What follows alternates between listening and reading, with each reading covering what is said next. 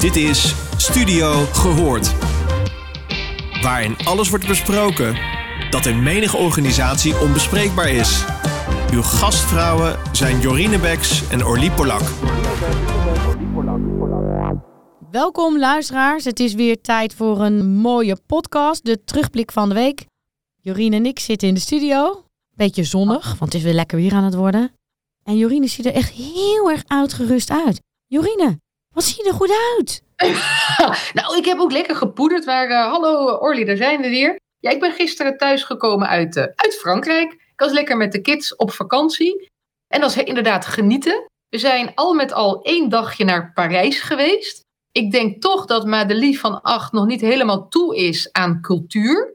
Guus van 11 die vond het leuk om naar de McDonald's te gaan om de Franse frietjes te testen in Frankrijk. Hij kwam tot de conclusie dat ze net zo smaken als in Nederland. En Madeleine was met name onder de indruk van de rap. Die moest maar ook naar Nederland komen. De Eiffeltoren viel een beetje tegen. En ze was kapot moe van al dat lopen. Dus uh, dat was Parijs. En voor de rest hebben we aan een zwembad gehangen, aan een strandje gezeten. Het was schitterend weer. Dus echt inderdaad genoten. Lekker. Helemaal psychologisch veilig natuurlijk.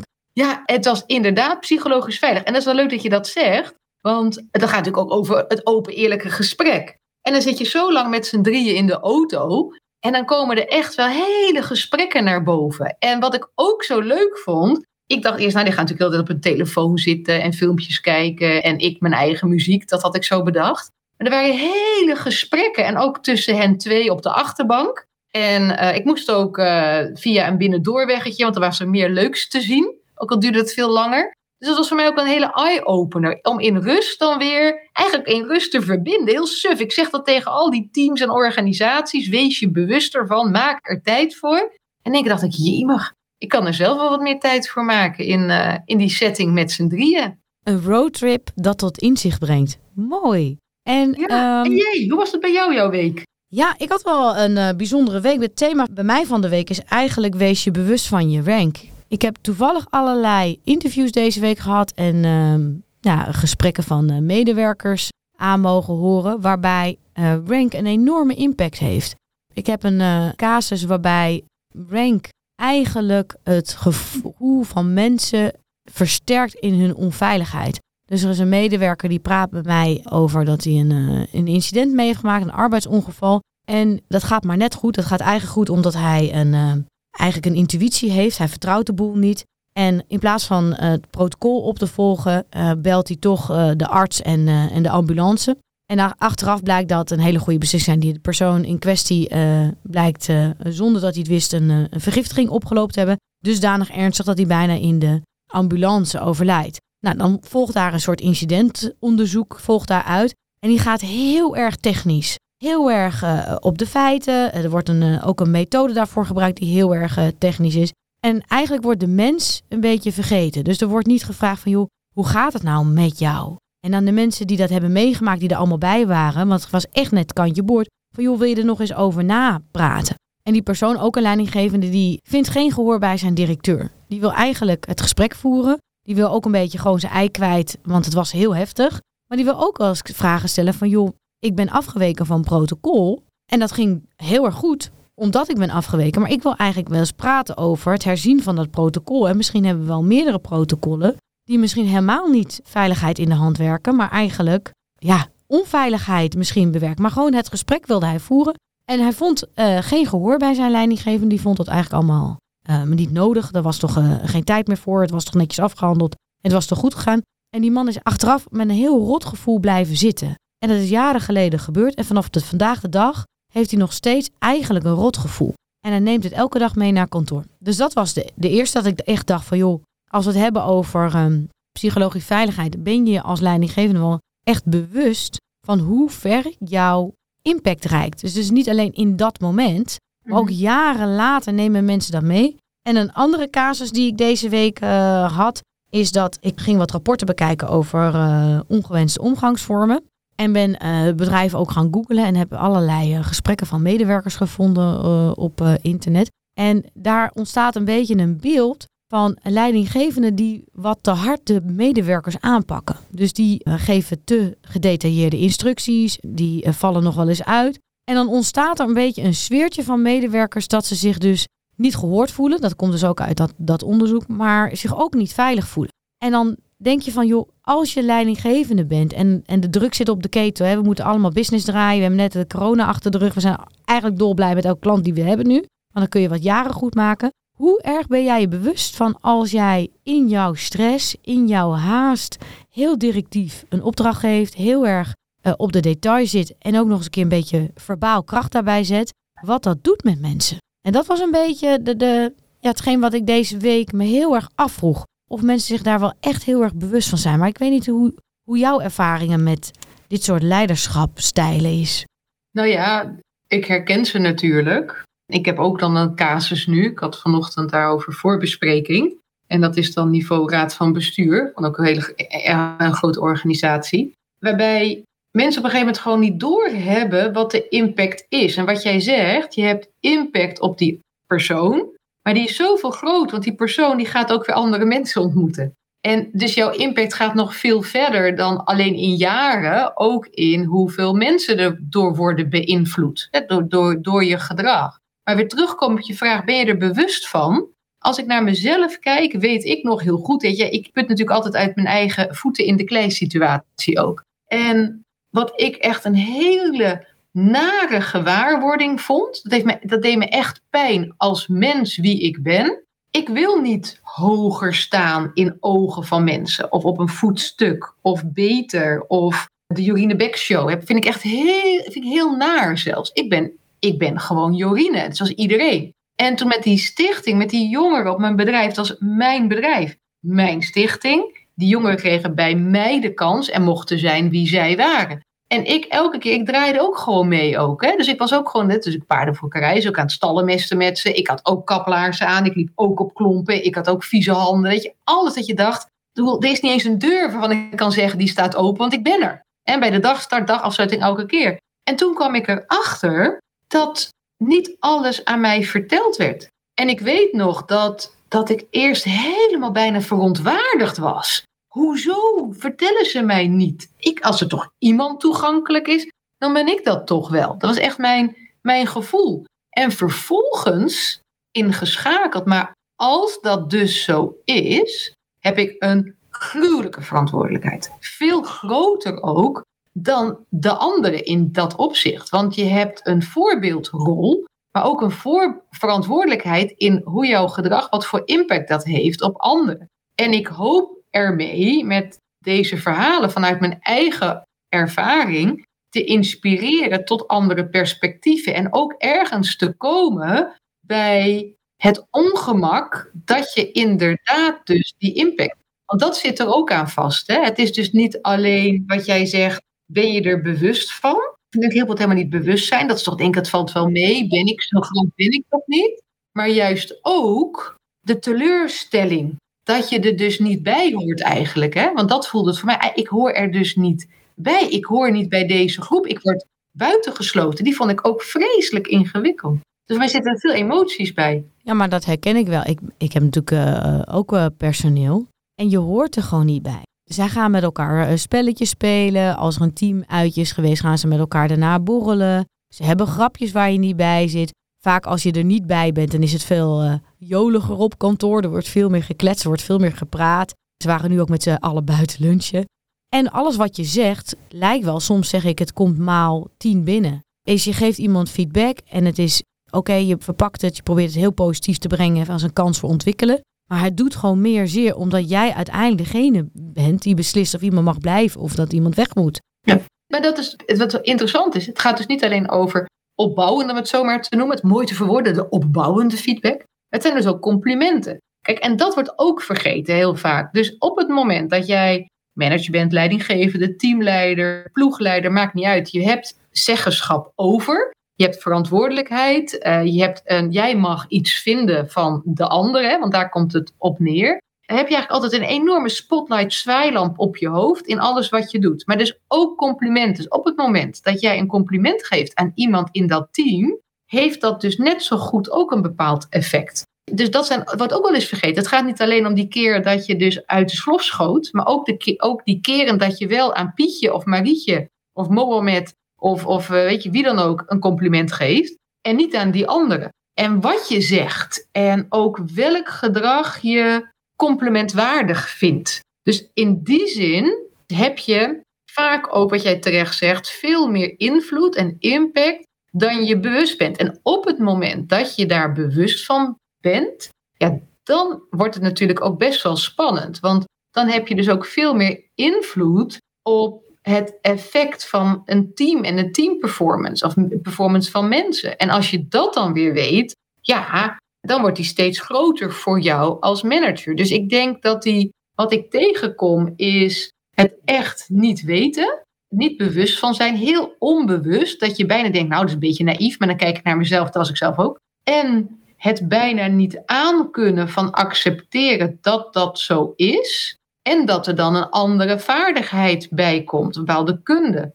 Hadden natuurlijk net hartstikke leuk gesprek met Danny Mullenders ook over de Big Five van persoonlijkheden. Wat heb je wel, wat heb je niet? En, en kun je inleven in die ander? Want dan krijg je natuurlijk zoveel andere complexiteit erbij. Ja, en als je dan gaat nadenken over wie zit er nou waar, aan welke tafel, op welke stoel, met wat voor karaktereigenschappen. En is dat nou altijd wel het meest makkelijke als je een bepaald type mens bent, om, om, om op die manier te kunnen schakelen? Dan komen er extra uitdagingen bij. En ik vraag me ook wel eens af, wordt het wel expliciet gemaakt? Hè? Dus in het geval van die twee casussen, hebben we ergens met elkaar afgesproken wat voor soort leiders we willen zijn? Want heel veel van die leiders die worden dat. We hebben hier een uh, teller dame gehad. Ik weet niet of je nog kan herinneren. Van als je de beste teller was, dan werd je manager tellen. Maar ja, je kan je echt afvragen, ben je dan wel een beste manager? Of ben je dan gewoon nog steeds gewoon de beste teller? En de leiders die ik dan tegenkom, ik vraag me wel eens af, wordt er expliciet aan jou verteld wat jouw impact is? Wat voor soort leiderschap ze willen dat je toont, hoe je met mensen praat, hoe je mensen feedback geeft, hoe je complimenten geeft. Want ik kom dus nu casussen tegen waarbij managers op een afdeling staan te schreeuwen. En uiteindelijk leidt dat tot een heel onveilig gevoel en een hele slechte score op een PSA en dan word je gebeld. Maar ik vraag me af, wat is er daarvoor al gedaan in het, in het begeleiden van leiders? Ja, en, het, dat is natuurlijk heel divers. Hè? Als je gaat kijken naar die psychosociale arbeidsbelasting, om even PSA toe te lichten. En, en daar wordt natuurlijk ook, natuurlijk ook al heel wat gesprekken over gehad, dat ernaar wordt gekeken. Maar als je weer gaat kijken naar type leiderschap en manager, er wordt natuurlijk best wel wat ook nog wel geïnvesteerd in een stukje coaching, begeleiding. Maar uiteindelijk, wat wil iemand zelf? Waar zit iemands eigen, misschien wel blinde vlek hè? En, en, en onkunde? Maar ook, wie staat daar weer boven? Ook in dat ene voorbeeld wat je aangaf. Dus dan kan ik als manager wel zeggen, ik wijk af van de procedure. Maar boven mij, om het maar hiërarchisch te duiden, zit weer iemand die daar anders naar kijkt. En wat doet dat dan weer met mijn gedrag? En als je dan zo gaat kijken op wat je systemisch, wat er ontstaat in een organisatie, dan ga je ook begrijpen waarom er gebeurt wat er gebeurt. Maar dan praat ik het niet goed, hè? Want dat zeg ik niet. Het is wel ook van belang dat je daarop blijft reflecteren en leren. Maar ja, dan krijg je weer de volgende. In hoeverre heb je die mogelijkheid? Of heb je, is het aangeleerd gedrag om te zeggen dat je van nieuwe situaties houdt en dat wordt gewaardeerd, terwijl je eigenlijk vasthoudt aan de oude situatie? Ben je, heb je een fixed mindset? Of heb je meer een growth? Weet je? Dat is natuurlijk ook waar, sta je voor open? Dus ik denk, als je gaat kijken naar wat gebeurt er uh, in, in machtsverhoudingen, zit er een heel stuk als je niet weet dat het er is, dat als je het niet ziet, dan kun je er eigenlijk niks aan doen. En dan komt het moment dat je bewust onbekwaam wordt. En die is natuurlijk vreselijk ingewikkeld, want dan word je elke keer geconfronteerd met je eigen onbekwaamheid. En hoe ga jij daar als mens mee om? En ik merk vaak, en daar ben ik heel blij mee, is dat dat leidt tot inzichten. En dat zijn soms hele kleine eerste inzichtjes, maar dat vind ik ook wel weer logisch. Want wat kun je aan? Als ik bij mezelf kijk, toen hoe ik het heb, dat ik in één keer bewust werd van mijn hemel, dit, dit is hier aan de hand. Toen was ik wel heel erg blij dat ik gewoon eventjes kon in- en uitademen, kon wennen eraan, uh, een beetje kon landen in de nieuwe werkelijkheid, die voor mij echt zo voelde. Uh, zodat ik me ook kon ontwikkelen in een tempo die ik aankon. Nou, en dat als je gaat kijken, wat, wat ik ook wel zie, is dat ze heel erg gaan forceren. Forceren tot leren. En ieder mens zit in een andere fase. Iedere mens heeft ander tempo daarin. als je elke week maar wel een stapje zet. En dan kom ik toch weer met een voorbeeld. Een heel pragmatisch, praktisch voorbeeld van de paardenbusiness. Als je een jong paard hebt, die ga je dan uiteindelijk leren om op de rug te zitten. Dat is uiteindelijk het doel. Dus je wil uiteindelijk dat het beest braaf doet, hè, dat hij doet wat jij had bedacht om te gaan doen. Wel in zadenspel natuurlijk en gezellig. En het ene paard is gewoon veel sneller dan het andere paard. Dus bij het ene paard begin je op maandag. En vrijdag zit er al een zadel op en uh, kan wel uh, aan een touwtje rondjes rennen door de bak, noem maar iets. Hè? Longeren heet dat in vaktermen. En het andere paard heb je na na een week lukt het je eindelijk om van stal weg te komen zonder dat hij in paniek raakt en dan weer teruggaat. Is dat ene paard een minder goed paard dan het andere paard? Nee, het heeft gewoon een ander ontwikkeltempo. En ik denk dat we die ook wel nog erbij moeten houden. Waar staat iemand? Wil diegene ja? Want je kunt niet willen voor een ander, die is randvoorwaardelijk. En welk tempo kan iemand daarin aan? Ja. En dat geldt dus eigenlijk ook voor, uh, voor leiders, als ik jou goed beluister. Ja. Ja, dat is ook. Maar het gaat wel wat jij zegt over die bewustwording, wat je ook aangaf, weten mensen het. Ja, weet je, als je het, iemand het niet weet, kun je diegene niet kwalijk nemen. Maar als diegene niet wil kijken, wegkijkt, ja, dan heb je een ander verhaal. En waarom kijkt iemand weg? Is dat omdat hij het niet aan kan? Of is het omdat hij vastzit in zijn, in zijn betonblok? Ja, dan zie je toch ook heel weinig als je met je hoofd in een betonblok zit.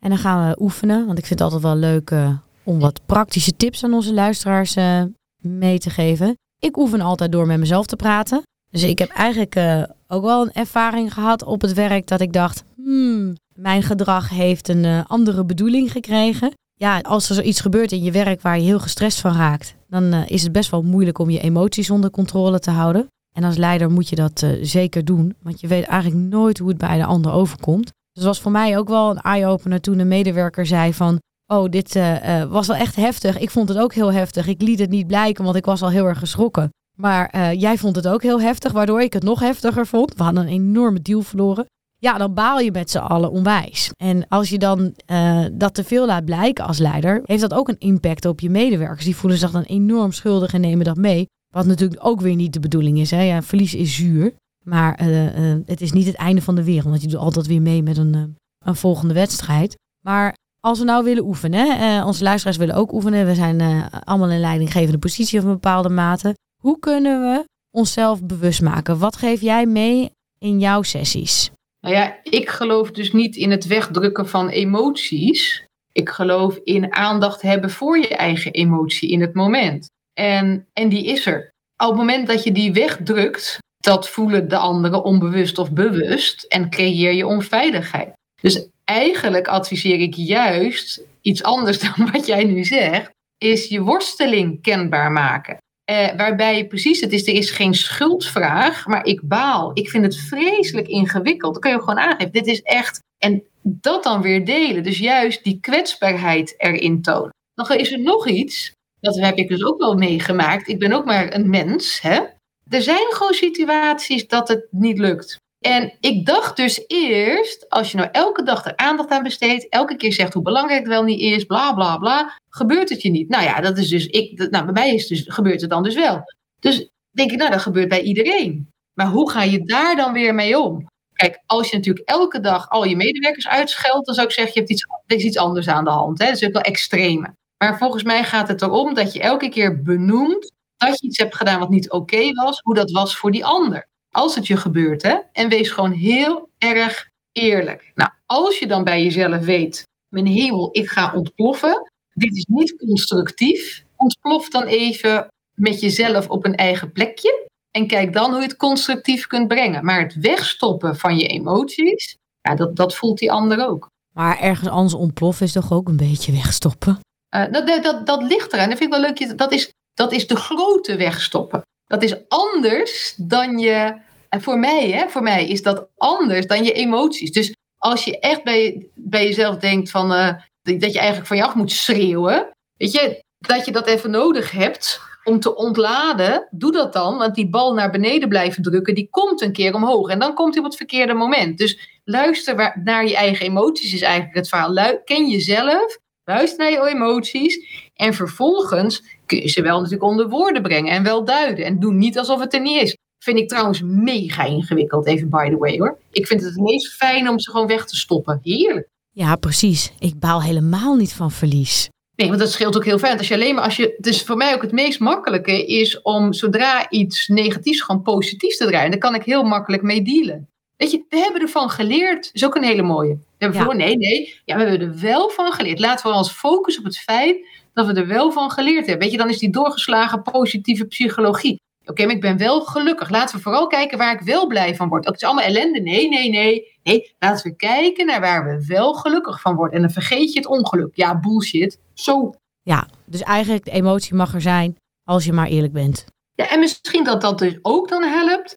Als je nu, wat, wat je aan het begin zei bij het bewustzijn als manager van de impact die je hebt op die anderen. Dat je dus niet betekent dat je geen emotie mag hebben. Misschien geeft het wel juist heel veel ruimte om te zeggen: Oké, ik ben een mens met emoties. Eén, dat is goed, dat is oké, die heb ik. Twee, dat is de tweede. Hoe ga ik daar constructief mee om? Of hoe ga ik daar dan mee om? Want ze zijn er. En zonder emoties zouden we heel veel dingen missen. Want door die boze emoties ga je ook iets doen waarvan je eerst dacht, dat ga ik niet doen. Hè? Qua irritatie-emoties kan ook heel positief draaien. De verliefde emoties, die kunnen ook mooie dingen voortbrengen. Dus emoties zijn er, ieder mens is mens. En eh, ja, laat de emoties van die ander er ook zijn. Helemaal mooi. Dankjewel. Ik wens jou een, eh, een heel goed weekend. Ik hoop dat je gaat genieten van de zon. Het blijft heel lekker weer. Eh, ik ga lekker fietsen in België met de boys. Oh, wat gezellig. Ja, gezellig. Nee, ik heb morgen dat sportevent in Leusden, bij de Oh ja. Mixed Hockey Club in Leusden. Eh, dus daar kijk ik enorm naar uit. Eh, eh, we zouden misschien kunnen wel buiten gaan zitten, bedenk ik nu. Ja, weet niet of het kan, maar dat maakt niet uit. En het is zondag moederdag. Yay! Zondag moederdag. Hey, fijn weekend. Jij Geniet ook. Doeg.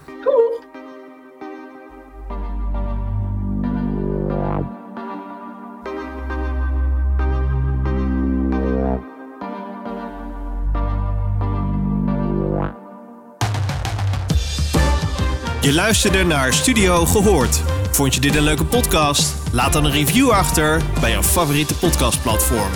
Tot de volgende!